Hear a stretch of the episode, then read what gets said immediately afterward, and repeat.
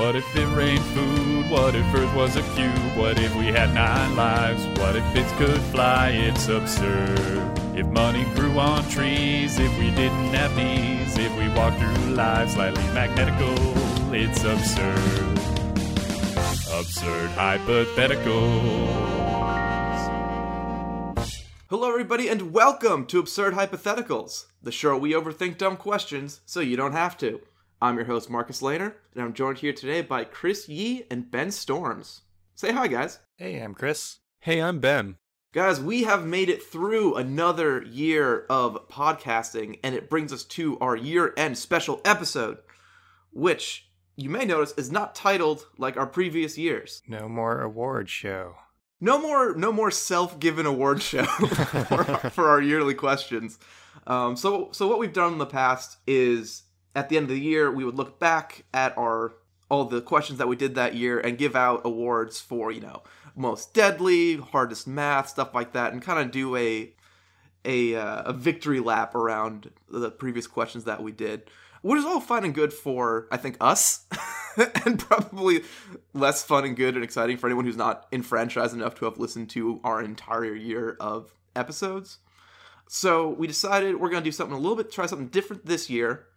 Um, still calling back to the questions of the of the year past, but instead of just saying what we did, take them and do something new with them in what we're calling our 2020 year-end remix. Marcus was very insistent on including that year end in that. I was. If you need it, oh, 2020 remix just sounds like nothing. It's nothing. Yeah, I guess. You can hear us argue about it in the behind the scenes Yeah. episodes if you really want to get our thoughts on what we're calling this thing. We, we did debate it for a while. I think we We debated on talked about multiple it for like episodes 20 actually. minutes or something. Yeah. and I still think it should be called the 2020 Super Collider, but whatever. Um, anyway, the way it works is we've all taken multiple hypothetical questions and combined them into one hypothetical. So, one world where multiple of our previous hypotheticals are happening simultaneously. So, basically, as we go through, we're going to be up in the stakes. So, Ben, you're going to be going first. You had, you combined two questions. Chris, you then did three. And me, I did four different hypotheticals, all happening at the same time, into one answer. So it's going to get a bit wild, and uh, I'm really excited for it. I had a lot of fun doing mine, so I'm excited to hear what you guys came up with. Ben, tell us what questions you did and then how that went for you. Sure. So I did. I had two questions. Um, I did our question from episode eighty-six, which was how would you steal the Mona Lisa, and our our question from episode ninety-five, which was which museum would win in a fight. Now that's going to require some explanation in case you haven't heard that episode. what we did for that episode was basically each pick a museum and say that everything inside of it came to life, night at the museum style, and then fought. Right. So the way I combine this is basically how do I steal the Mona Lisa if everything that's in the Louvre has come to life and is protecting it? Yes. Yeah, that was fun. That was gonna be a fun idea. So our first thing to figure out here is obviously just what are we dealing with? What's our opposition? What do we have to actually, you know, take down? And really, all you really have to care about is sculpture. Fortunately for us, the Louvre is mostly paintings. A lot of it is paintings, which I think what we said at the time was that they kind of like Harry Potter style, you know, come to life in their frames, but that's not going to be too much of a barrier for you. You know, they're still stuck in their frames and everything. And and so really we're doing the sculpture. And fortunately, unlike what happened in the actual episode, which was the Guggenheim ran away with it because it had all these weird modern art like giant metal monster bullshit.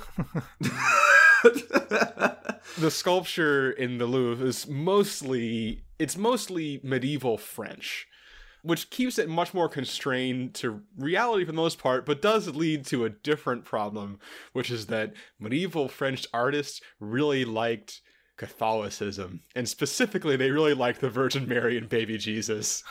oh my. So there's a lot of there's a lot of more generic stuff. Uh, there are you know some animals and and a lot of just like some weird like random torsos and heads and stuff that we don't have to care about too much. But we do have 29 combination Virgin Mary and baby Jesuses, eight solo Virgin Marys, one solo baby Jesus, and then eight adult Jesuses. so 30 Virgin Marys, 30 baby Jesuses, and 8 big Jesuses.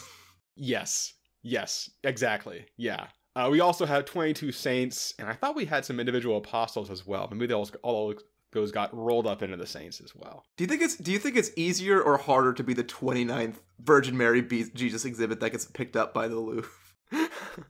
I, I mean, you got things at least. Like, is it like, oh yeah, we we got a collection going? Sure, what what difference does one more make? Or is it we've already got 28 of these? Do Right. need a 29th? I like the idea. There's just some some you know wonderful new sculpture of the Virgin Mary and Baby Jesus that gets you know discovered, and the Louvre was like, Oh, oh, we already got a lot of them. Like, You're just like, Do look, is it gonna really bring anyone else in if we add our 30th? yeah, like maybe. Do you have like a hoarding problem move? Like, no one needs 29 Virgin Marys and Baby Jesuses.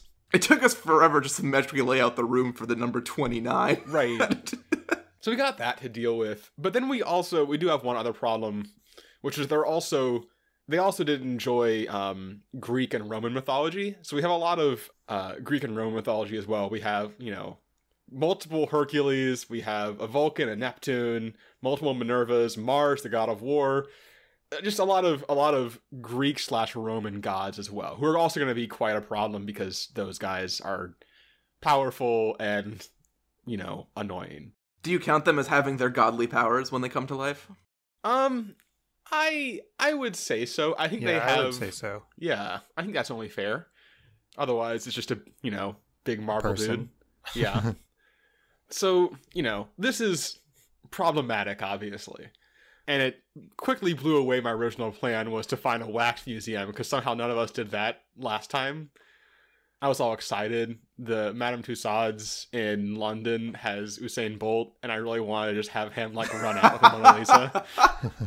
Oh, so you're okay. You're getting a different museum to fight these. Well, yeah, I mean that's that's what I figured, right? Is that's that- logical. that, I guess I, need didn't to- think about that. I need to get a team. You know, like Yeah, I can't do this on my own. I'm going up against gods, both mythological and you know Christianity. Right. So I need a team. But that plan was just not going to work. There's just no way.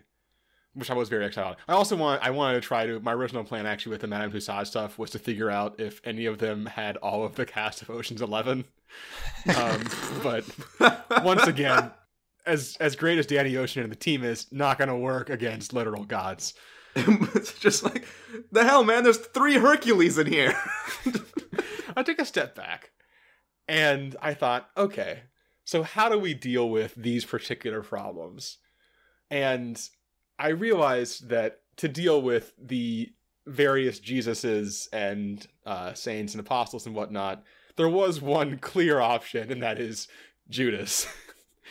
so I did find there is the only the only there, there had to be more, but in all of my like research, I could only find one actual sculpture of Judas, which can't be right. There has to be more. This is a very like important moment in you know classical uh culture. I don't know. There has to be more, but I can only find one, which is the Kiss of Judas, which is a German sculpture uh, that's currently at the Met. So we have a Judas, and I'm just gonna go ahead and say that one Judas can pretty much bring down all of the Christianity side because that's kind of how it went. just just thir- just 38 Jesuses in a row going, oh man, I didn't see this coming. How, you'd think that at a certain point they catch on, and yet here we are. It's just it's just Judas in the back of a of a, of a, of a quickly shortening conga line of Jesus. right? Yeah, exactly. Just going down the line, you know, take them down one by one. So I think that that our one Judas can can take care of this this problem for us of uh of having so many Jesuses. And then really, like I said, there are some other there's you know like some wild animals and stuff, but nothing too bad. Our other real problem to deal with is going to be just all these Greek and Roman gods. And as far as I can tell, you know, they're gods. We're not gonna be able to like kill them or anything. So I think we have to to just steal the Mona Lisa out from under them. And fortunately, we have a way to do this because there is, as you may know, very famously, a story about this, which is Prometheus, who stole fire from the gods. And conveniently, I have found five different statues of Prometheus in various locations to pull together. I decided, by the way, I tried to find one museum that had both Judas and Prometheus, could not. As far as I can tell, it does not exist. But I figured we're all going to the Louvre. I can just bring them all with me. It's fine. Don't worry. Yeah, where, about where's where's the sleaze bag historical figures museum? right? all the- Well, Seriously. if they'd be anywhere, they'd probably be in the Louvre. If yeah, I know. if there they was also, one museum. yeah, it. I, there probably is somewhere that has statues of both, but the like various collection searching things I was using were not sufficient to find it. But regardless, we're gonna make it work, and this way we get five Prometheuses to improve our odds. So we're gonna collect all Prometheuses. Promethees? I don't know. What's the pl- plural of Prometheus? Promethei. the proper nouns are probably Prometheuses. That's just hard to say, and I don't like it. Anyway, Prometheuses together, send them all in. And you may be asking, but wait, Prometheus is like this titan. How is he going to find his way around the Louvre? This is where I ask you guys: Do you know what they use for for the like guides at the Louvre? no. Um, I went to the Louvre once, and it was like fifteen or twenty years ago.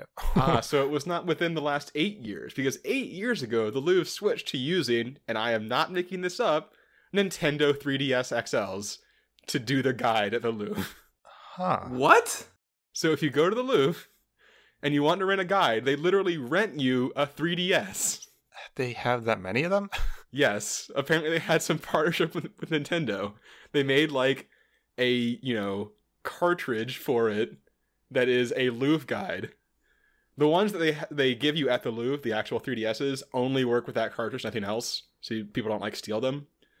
I'm sure people probably have anyway, but Yeah, who needs? Maybe it's just to keep the Lisa? thir- maybe they just got them all because it, to keep the thirty baby Jesuses busy all the time. You're- 'cause you're the right. Marys There were all go. tired of dealing with their crap. but yeah, and pe- apparently if you go to the Louvre now, it's just like people walking around with DSs, which just seems so wrong to me. I don't know. It's amazing. Yeah, like that's what? Weird. like how I I I really want to be in the meeting where this happened, like where this decision was made. I don't know. Anyway, you can also apparently just, like download the Louvre guide on the 3DS eShop as well if you want to check it out. I don't know. It's all very strange to me, but That kind of that makes me want to go to the Louvre more. I I mean I think that was probably the idea, but I guess it works. Who knows? Like I can just imagine like like yeah like booking a trip to the Louvre and be like guys guys guys there's something so great about it guys guys guys guys guys guys guys so excited for it and then like we get the 3ds guide and I'm like see it's crazy and everyone else is like uh huh Yeah, so all we gotta do is hook our five Prometheuses up with 3DSs. They got a map, it's all in there. Apparently, it even like tracks your location in the Louvre, so if they get lost, they just look down on the 3DS. There they go. Get right to the Mona Lisa, steal it out from under all those Greek gods, and we're we're you know free and clear. That's all it takes. Just that easy. Why didn't think, think about that the first time? so they, they didn't upgrade to the Switch. They did not. I mean, to be fair, they only just discontinued the 3DS, I think, this year, so they got time. Or the Switch Lite. Eh, maybe who knows someday. I think the two screens are a draw though, because you're gonna have like the map down the bottom and then like a piece of Ah, art on the top or something. You need the two screens. is there anything about Prometheus that makes him particularly good at stealing that he got the fire or is he just like nah I just I just I just know how gods think Um, I feel like I, I was at one looking point. through that. I don't actually know. I used to know Greek mythology. Yeah, I did and now too. I don't. that's okay I was I was just curious if he was like oh also he turns invisible or something which would be cool I mean, I know he did eventually get tortured by a, an eagle. I want to say, wasn't that his torture? It was like they had an eagle eat his guts forever or something. Something like that. I know Zeus. Sounds like- it was like Zeus. sounds like Zeus. him or something. Yeah, sounds like Zeus. anyway, that's what I got. I stole the Mona Lisa with Prometheus. It works. Hey, Chris, what'd you do? So I covered three questions. So first question I covered was how would you improve bowling from episode 101? And then I I covered what if everyone was a sphere from episode 98. I think you can see where that's going. yep I was just- I'm like got it And third question is what if you were always drunk from episode 89? All right, that's enough. I got it. I'm good. Yep. I'm done. You you already know what my answer is. so my answer for what if you're always drunk, I kind of covered a whole bunch of health problems and stuff because that was like the main thing. If you're always drunk, you have a lot of health problems. Um, so you like overeat and you have bad sleep quality and stuff. You have problems with your liver, your pancreas, your kidneys, your stomach. The list goes on. I want to ignore all those and focus on the fun part of being drunk. so I mainly focus on well, the other like the focus of my other focus of my answer was like decision making and inhibited motor skills. So decision making, I they like did scientific studies on this. I covered the Iowa gambling tasks in that episode. And then obviously if you're drunk, you have inhibited motor skills. So those were like the two other things I focused on that answer. And then I also said that occasionally you'll have a good idea, like one or two good ideas. I came up with a couple examples, and the first one was the song In-A-Gadda-Da-Vida, which was supposed to be in the Garden of Eden, but he was drunk and he said In-A-Gadda-Da-Vida. And the second one was the famed Benjamin Franklin's Milk Punch, which we ended up not ever drinking, unfortunately. Thank God. Oh my God. oh, yeah, I forgot we are never going to do that. we almost did, and then we didn't. But my good idea, obviously, if I am a sphere and I want to bowl, is that I'm going to roll myself down the bowling lane. So I think this was already an improvement to bowling. I don't really think we need to make other changes to bowling to improve it. but the problem is I'm drunk, and rolling when I'm drunk is not the best idea, especially because rolling you get dizzy in the first place. That was actually part of my uh, what if everyone is a sphere answer is that you that like the outcome was that you're dizzy and that there's like no way to combat that other than just get used to it. um, that was basically my solution to being dizzy because that's like what dancers and ice skaters do. They just do it a lot until they get used to it. It's not really going to work if we're drunk though, because just everything's just going to be a lot worse. And spinning or rolling when drunk, I didn't think was a good idea. So I wanted to see, like, is there a way I can like mitigate this or something so that I can roll down the bowling lane? So I wanted to see if like dizziness from being drunk is from the same mechanism as uh, spinning. I wasn't sure. Um, so I looked into that. And just to recap, the cause of dizziness from spinning, I covered it in episode 98, is due to the vestibular. Is that how you say it? Vestibular? Yeah, vestibular sounds right. Vestibular system. vestibular. Vestibular? I don't know. I probably struggle with that in episode 98 as well. But it's a system in your inner ear. So your inner ear has like fluids that move around, and then you have sensors that uh, sense the motion of that fluid. And you feel dizzy because of the inertial effects on that fluid. So if you spin for a long time, then that fluid starts spinning. And then if you stop spinning, that fluid keeps on spinning for a while. So it still thinks you're spinning even though you aren't. That's why you feel dizzy. Now, drunken dizziness is a little different. So normally you have a structure in your inner ear. It's called the ampullary cupula. And this is neutrally buoyant in the fluids that are in your inner ear. Neutrally buoyant means that it doesn't sink or float. It just like stays where it is because it's the same density. And what happens when you drink alcohol is that the alcohol causes the ampullary cupula to be less dense than the fluid, which makes it float. And this means that all of your all the gravity and rotational acceleration becomes more sensitive to your inner ear. So like all the effects just become amplified. Now they call this quote unquote the spins. It has really nothing to do with spinning, but it does amplify the effects of dizziness from spinning. And there are some ways to reduce the effects of this. So people say that you can like the best thing to do is ground your senses with touch and sight. So they recommend like touching something stationary or staring at something stationary. And that should help mitigate the dizziness. That doesn't really help us because we need to be rolling. So we can't touch something stationary or stare at something stationary when we're rolling. And then like the rest of the advice is just to like reduce the effects of drunkenness by like eating stuff or like drinking less. Also doesn't really help us because we are just constantly drunk. We can't reduce our drunkenness. I always love when there's like an advice column for like, how do I reduce the dizziness getting drunk? It's like, don't get drunk. It's yeah. like, that's not really the question I was asking. right. it's like, yes, I agree, that would work, but that's not really what my situation is here. Well, in real life, it could work just not getting drunk, but in this, we cannot not get drunk. We are always drunk. So there really is no way to fight the dizziness.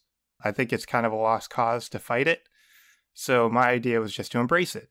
So we are drunk. We get dizzy very easily. We make bad decisions. We're also a sphere. And in order to incorporate incorporate the bad decision making and dizziness into the bowling, I wanted to start you out in like the middle of so like you start out in the middle of something and there are 10 bowling lanes surrounding you, like radiating outwards from you. And at the end of each lane, there are 10 pins, like a full set of 10 pins. And the pins don't reset whenever they're knocked down. So it's like those are your 10 frames.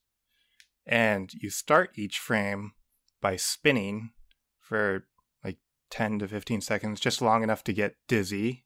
And then when you stop spinning, you have to choose which lane you want to roll down Oh Jesus! while you're dizzy. now, I took away the gutters because I feel like this is already hard enough without gutters. Then what are you gonna throw up in? yeah, I was gonna say I thought the, I was gonna add a drain to the gutters.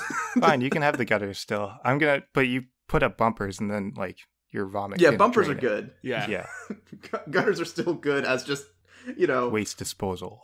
Yeah. And then the challenge will come from being able to choose which lane you want to roll down. And then you just roll down the lane. And it's pretty straightforward after that. And I don't know how difficult it would be. I feel like it'd still be pretty difficult because you'd be very, very, very dizzy and probably be vomiting everywhere. but I think it's an improvement. I mean, it's definitely fun. It's definitely different. It's different, and I think it improves it. I like how you went through the process of, hey, you make one good decision and this is your good decision that you make, instead of you could have just left it at, you make poor decisions, so you're going to decide to go be a bowling ball. No, this Right. is a good decision. this is a positive decision. is yeah. Um, so that was that was my answer. Marcus, what did you do? All right. So I did I did um four questions. So they are episode 103, what if everyone was 1 inch tall? Episode 105, what if you could perfectly train elephants? Episode 85, what if hammers were the only tool? And episode 125, which we just did last week, what if every house was a gingerbread house? So I put four like I said, I put four different questions together, so there's a fair bit going on. So given that, I'm gonna jump fairly quickly into my like final answer conclusion, um, because there's still a decent number of problems to solve after we get there. so this is kind of a walkthrough of how I kind of selected these and put them together. So the first thing um, that works out well is that one inch tall humans are the perfect occupants for gingerbread houses.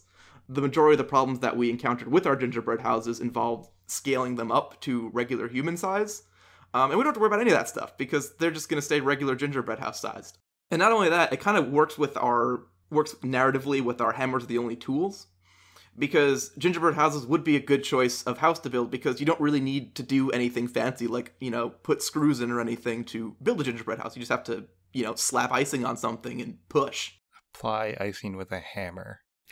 or hands or whatever you know you just got to get it on there it's not doesn't have to be pretty True. Um, that said, we still have problems with our gingerbread house. Um, these are actually the ones I ended up covering on the episode, which are rain and rodents. So I offered uh, gumdrop and peppermint based solutions to these problems in that episode. Um, but now there's a more direct and effective solution that doesn't involve, you know, sticky walls and stinky fences that I was putting in. And that solution is the last part of hypothetical training the elephants if we build our gingerbread houses on the backs of the elephant, it's going to keep us out of range of most of the pests that we're worried about. Plus, the elephant is mobile. So when it rains, the elephant can just walk into shelter somewhere and keep us out of that rain. So they're kind of working together to solve each other's problems at the moment. So let, let's take a, a pause for a moment to see what does our village on the back of the elephant's back look like. So, a gingerbread house, um, these dimensions are from the website Peter's articles uh, from peter.com.au. Oh, Australia. I think. yeah, so I use Australia. Because his gingerbread house's size was perfect for us because it has 1.6 inch high walls, which is basically the equivalent of like 10 foot ceiling heights. So the gingerbread would be a 4 by 4 inch base, 1.6 inch walls, and then the roof on top of that. So if you take a 4 by 4 base, you can imagine if you imagine kind of a suburban area, your lot size for one house is probably going to be about six inches by 12 inches. Give you give yourself a little bit of a yard, a little bit of front yard, and some space between the houses. So if you have that six inch by 12 inch lot, means each lot is half a square foot. And then if you make a village, I added 50% on top of that for common areas, you know, streets, sidewalks, pathways, BS. So just how big our village is is basically 0.75 square feet per gingerbread house lot. Elephants are pretty big. I of course use the the African elephant, the biggest elephant.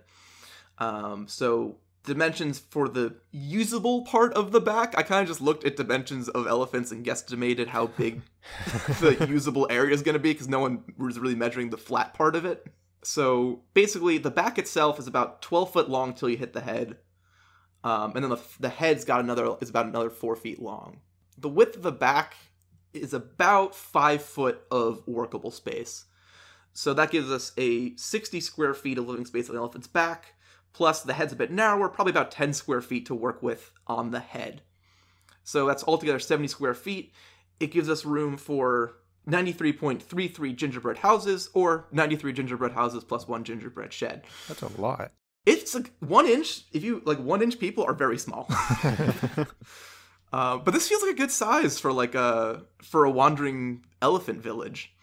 So I'm pretty happy with just the, the scaling of it so far. But again, like I mentioned, we're not without problems. For one thing, while we're free of most pests because elephants are big and tall and off the ground, there are still going to be some. And I think our biggest issue is going to be birds.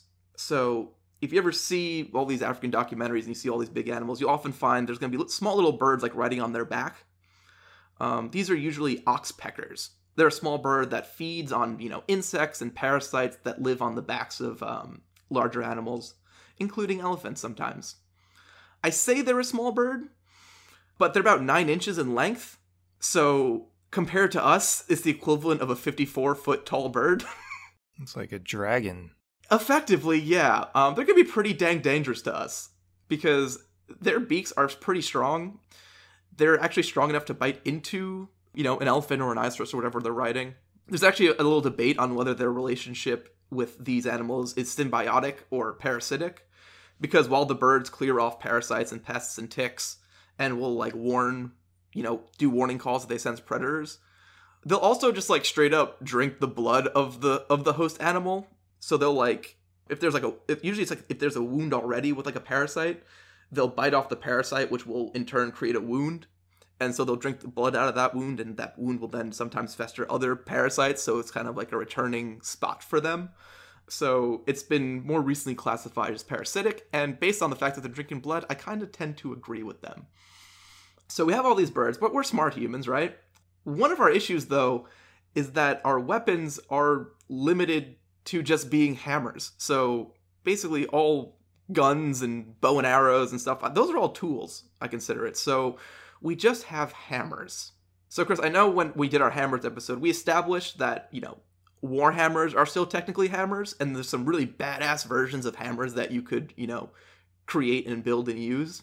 So you have a shot against these oxpeckers on that problem is one of the things with hammers is that they kind of scale poorly when you're fighting big things because part of a hammer's strength is that it's a big heavy thing you're swinging around and when it's you're on the wrong scale that advantage tends to waver so just thinking about you like oxpeckers you'll probably get away doing like a like swarming an oxpecker but that might not be enough for the next predator on the list which is the the cattle egret so it's it's similar to the oxpecker in that it's a bird that feeds on parasites on the back of the animals. Only this the the cattle egret is twice the size of an oxpecker and comes in at um, 22 inches long, or the equivalent of a 132 foot bird.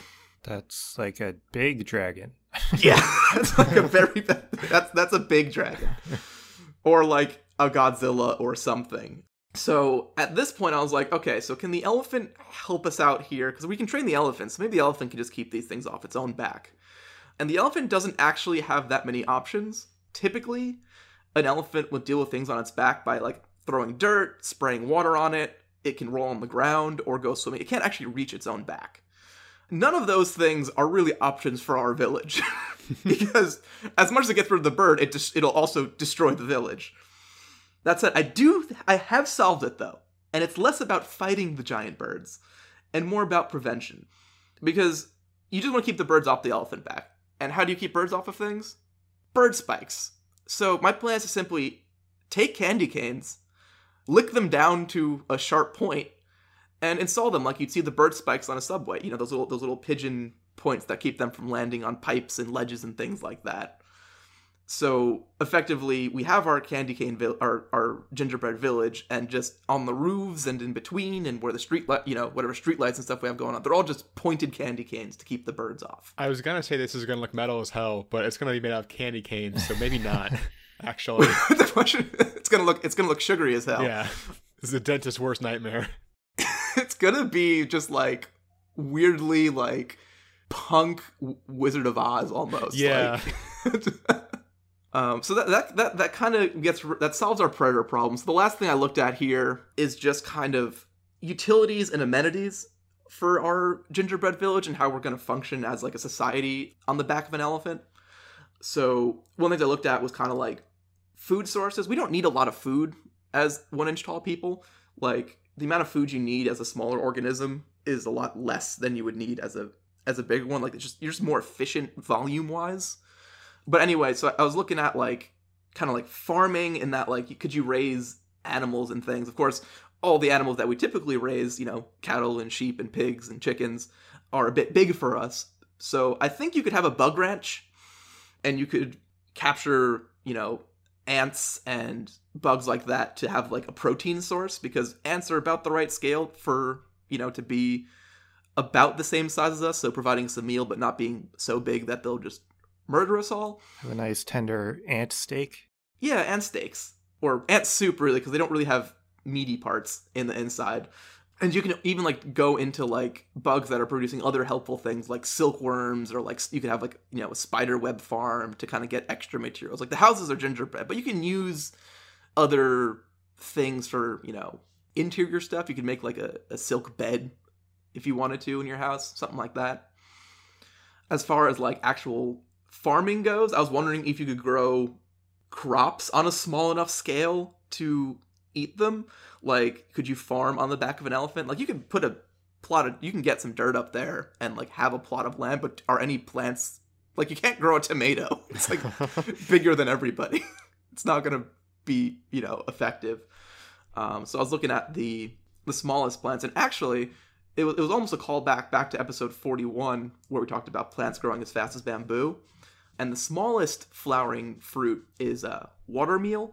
And this is basically just pond scum. It's these green little dots that you'll see growing on the surface of water. But they're actually technically little fruits. And actually they're quite nutritious. They they've been exploring you know or some people have been exploring you know using them as like a supplemental food source because they're really easy to grow and you know they're very nutritional for their volume um, so you could grow you could just have sitting water to grow water meal and it's about the right size for us to eat which is great. Pond scum is an appealing name. yeah. You, you you have to make some concessions to being nasty when you're very small. And then uh, the last one here i looked at and i almost added this as as a fifth question onto my list here and that's power for the power for our village because i went and looked at hamster power which we covered in or ben covered in episode 99 so i was going to see could you power the village with hamsters? Would that be effective? So ben had done the math previously. One hamster produces about 0.0017 kilowatt hours of electricity. Per day, just to yeah, per day, per day. A house uses 30, um, which is thousands of times more. But when you scale down our power needs, and when you're scaling, when you scale things like this down, I like to do it by volume tends to get you the right ratio. So we're 72 times the house. Our house is 72 times smaller, but we're actually going to need step. But because we're going by volume and the way you do the units is you're going to need 72 cubed less power for a house. So instead of 30, you need 0.00008 kilowatt hours of power for one of your gingerbread houses. So breaking that all down, one hamster will produce enough power in a day to power 21 houses. So if we have five hamsters, we can power our whole village. And you might not even need five because I imagine our this is based on like real houses. I imagine our gingerbread houses are gonna be have less electronics in them than than our modern houses. Like I feel like we're gonna be using less power per average per house. So I kind of imagine it as just like probably you need two hamsters and you could generate enough electricity to power all the homes on your elephant back. So kind of conclusion, I think the elephant village works. I didn't expect to have a functioning anything combining four hypotheticals, but here we are. You just have to build all of that with hammers somehow. Yeah, that's a little gray area. Much like an elephant, it's a gray area. Hey, hey, did it. I hate myself. As you should, which is the perfect time then to go into the would you rather question. Ben, are you ready for a would you rather question? Sure. Would you rather be a cyclops or a minotaur? Oh, back on the mythology train again. All right. Yeah, we did some Greek gods today, so this one feels fitting. Yeah. Cyclops or Minotaur? So, so I just want to be clear. When you're saying being a Cyclops, you mean not just having one eye, but being big ol' ogre dude, right? We're going full. Yeah, how big how big are we making our cyclops? Um, how big is a Cyclops? How big is a Cyclops? In my head, they're like seven or eight feet tall. They vary a lot. So that you got like the I think the standard fantasy, they're usually tall, like a good bit taller, like 9 I would say 9 feet tall Okay. would Um, be like so, I think okay. the average fantasy one, but also there's the colossal ones from like Hercules and original Greek myths that are like 40 feet tall. On on the non-alien creatures wiki dot fandom.com, they list somehow they list four average heights, which isn't isn't really how this works, guys. But they list as the average height seven and a half feet, or twelve feet, or twenty-five feet, or thirty feet. I guess it's different sources. I feel like it, it'll be taller than seven and a half. let's go let's go 10 feet because I don't want it to be would you rather be giant or regular size to be the main, the Right, main yeah. thing here. Yeah, ten feet's good. I think the Cyclops is bigger than the Minotaur by a couple feet. Exactly what parts of the Minotaur are bull and which parts are human? It looks like the middle bit. It's the the middle is human. Yeah, you got you got bull waist down, and then bull head. It's like a, it's it's like a it's like a bell curve of humanity where where you start at the top like the top is 100% bull and then like it's very bull until suddenly it's all human and then back down to the legs after the knees it just goes back to fur and hooves. But the what are the hands? the hands. Hands are human hands. When I'm, I'm looking, looking at, at- pictures, and they're all bull hands. Oh, Bulls don't have bulls hands. don't have hands. they're all like not human. Yeah, the one I'm looking hands, at is definitely not human. It's bigger than human, but it's human-ish. Like the ones I'm looking at, they have three three fingers on the hands. I think we're looking at. Is there like a weird like eight on his chest? The one you're looking at? Yeah, that's one of them. Okay, that's one. That's the one I'm currently looking at. Okay, whereas if you have three or four, like we imagine, you're all a bit bulky, hairy anyway. But like, you have opposable thumbs and fingers. Yeah, yeah, exactly. Okay, They're not hooves. they're not hooves. It's, yeah, it's the it's the that's important really thing the yeah. The important clarification is not hooves. God, do you have to guard a labyrinth if you're a minotaur? No, you don't have to I go to don't think so. labyrinth. It's just your normal life, but you're a minotaur or a cyclops. Or do you find yourself inclined to guarding labyrinths as a hobby? Like, is there like a calling there, or Yeah, but there's not many labyrinths around, so you haven't really, you know, committed to you it. just stand outside escape rooms and shit? Like, It's one of those things like where you watch someone like play, like you watch someone like playing, you know, football or something. Like, man, I'd like to play some football, but you never really pursue it more than that. Like, you might have a, an affinity for it, but it's not part of your life. I like the idea that that like you take your minotaur friend to an escape room and he just goes nuts. he just starts destroying the puzzle, so you can't. Like, he just starts eating the right? clues. Yeah, exactly. None shall escape. You just hoard copies of the movie Labyrinth. So is a minotaur also taller than normal? uh, I think they're a little taller. They're, they're like they're like a tall person. They're like seven feet tall or so. Seven feet. Okay. Yeah, you'd be like six foot four as a minotaur. Yeah. I think I think if you if someone saw you as a minotaur but you weren't clearly a bull, people might think you're a basketball player. So the obvious downside to being a cyclops is depth perception. Hmm. Yeah. Which is also unfortunate because you're going to be tall enough. You're going to walk into a lot of like you know, like you can't to walk through doors. You have to you know duck down through them and stuff. Yeah. You're not going to be able to judge how far the door is. You're going to run right straight into it. Right. So that's not great. So be very clumsy. How good is a cow like a cow's eyesight? Because maybe this is a cow. I don't think Okay, minotaurs have so- typically bad eyes. Is a minotaur's I was eyesight? I was Good. trying to Google how good how good cow's eyesight is, and what I googled was just cow good eyes. cow good eyes? would would were That the sounds like a bad D and D name, which is fitting because because I googled is a minotaur's eyesight good, and the first one is a D and D Reddit that says minotaurs don't get dark vision. What the heck? Um. Okay, so I this did get me to to um do cows have poor eyesight on animals.mom.com. Bulls lack red cones, apparently. Oh, interesting. Oh wait, I think I we we knew that. That's a thing. I, I'm gonna okay. I'm gonna, I'm gonna stop this. I'm gonna say minotaurs have decent eyesight. Like it's just normal eyes, normal eyesight. They're as good as your regular eyes. Oh, so they don't have cow eyes because cow eyes apparently aren't great. Apparently, they only have binocular vision for about a 25 to 50 degree angle in front of them. So if you're looking directly Well, at that's more about, I guess that's more about position of eyes than anything else. yeah, So depth perception is up to 25, 50 feet, which is still better than none. that is that is true. And also, when your head is down to graze or just look down, I guess in the situation because you're probably not grazing, or maybe you are. You have a cow head. Who knows? You can see almost 360 degrees, so that's kind of cool. Yeah, so vision is definitely better for cows or for minotaurs. Minotaur, yeah. Do the horns help? Do, do the horns get you anything? You like can- you can. Open cans with them. Can you?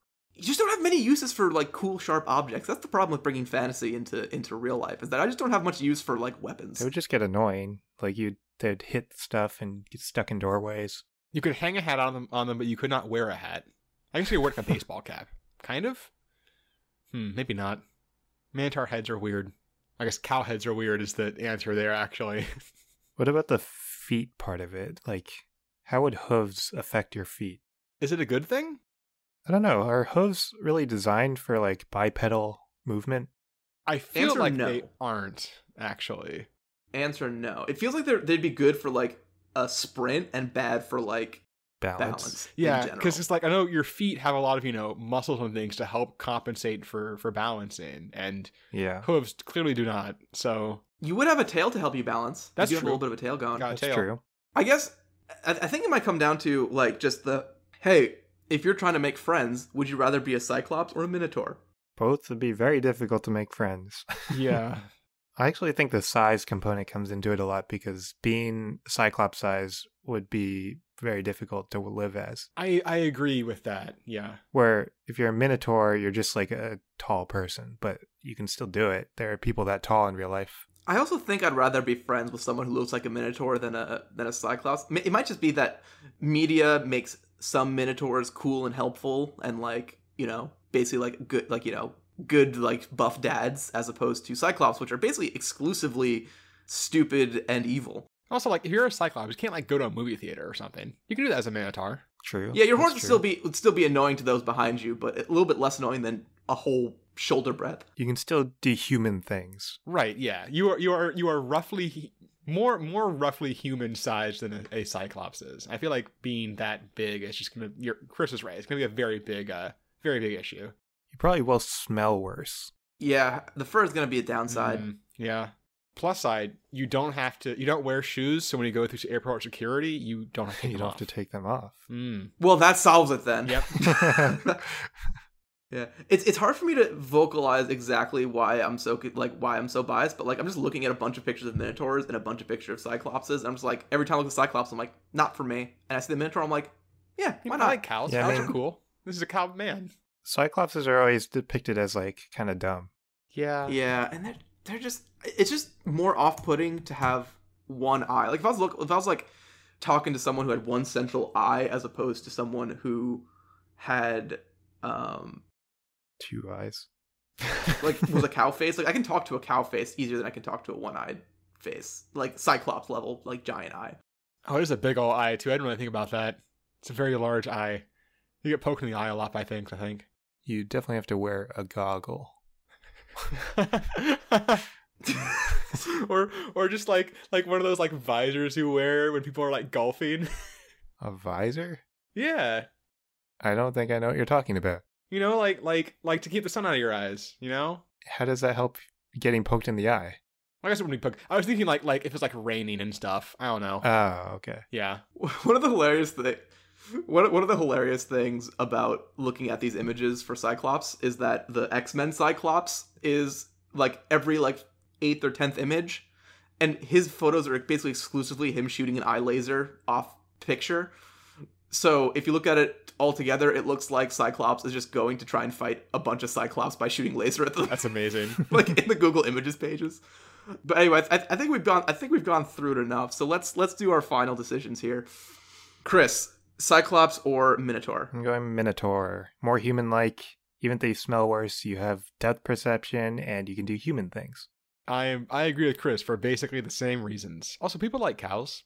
I I'm, I'm not sure if I agree with human like in that a Cyclops definitely looks more like a human, but if you're talking about practicality of functioning on size, yes, more human like there, and kind of yeah, I'm on the same page with what we've talked about, which is different than our usual would you rather. So Now we've been agreeing a lot re- recently.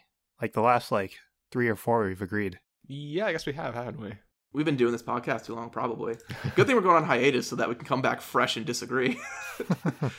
Forget all the things that we uh we've come to terms with each other on and uh have some some hot debates New come uh, grievances. February.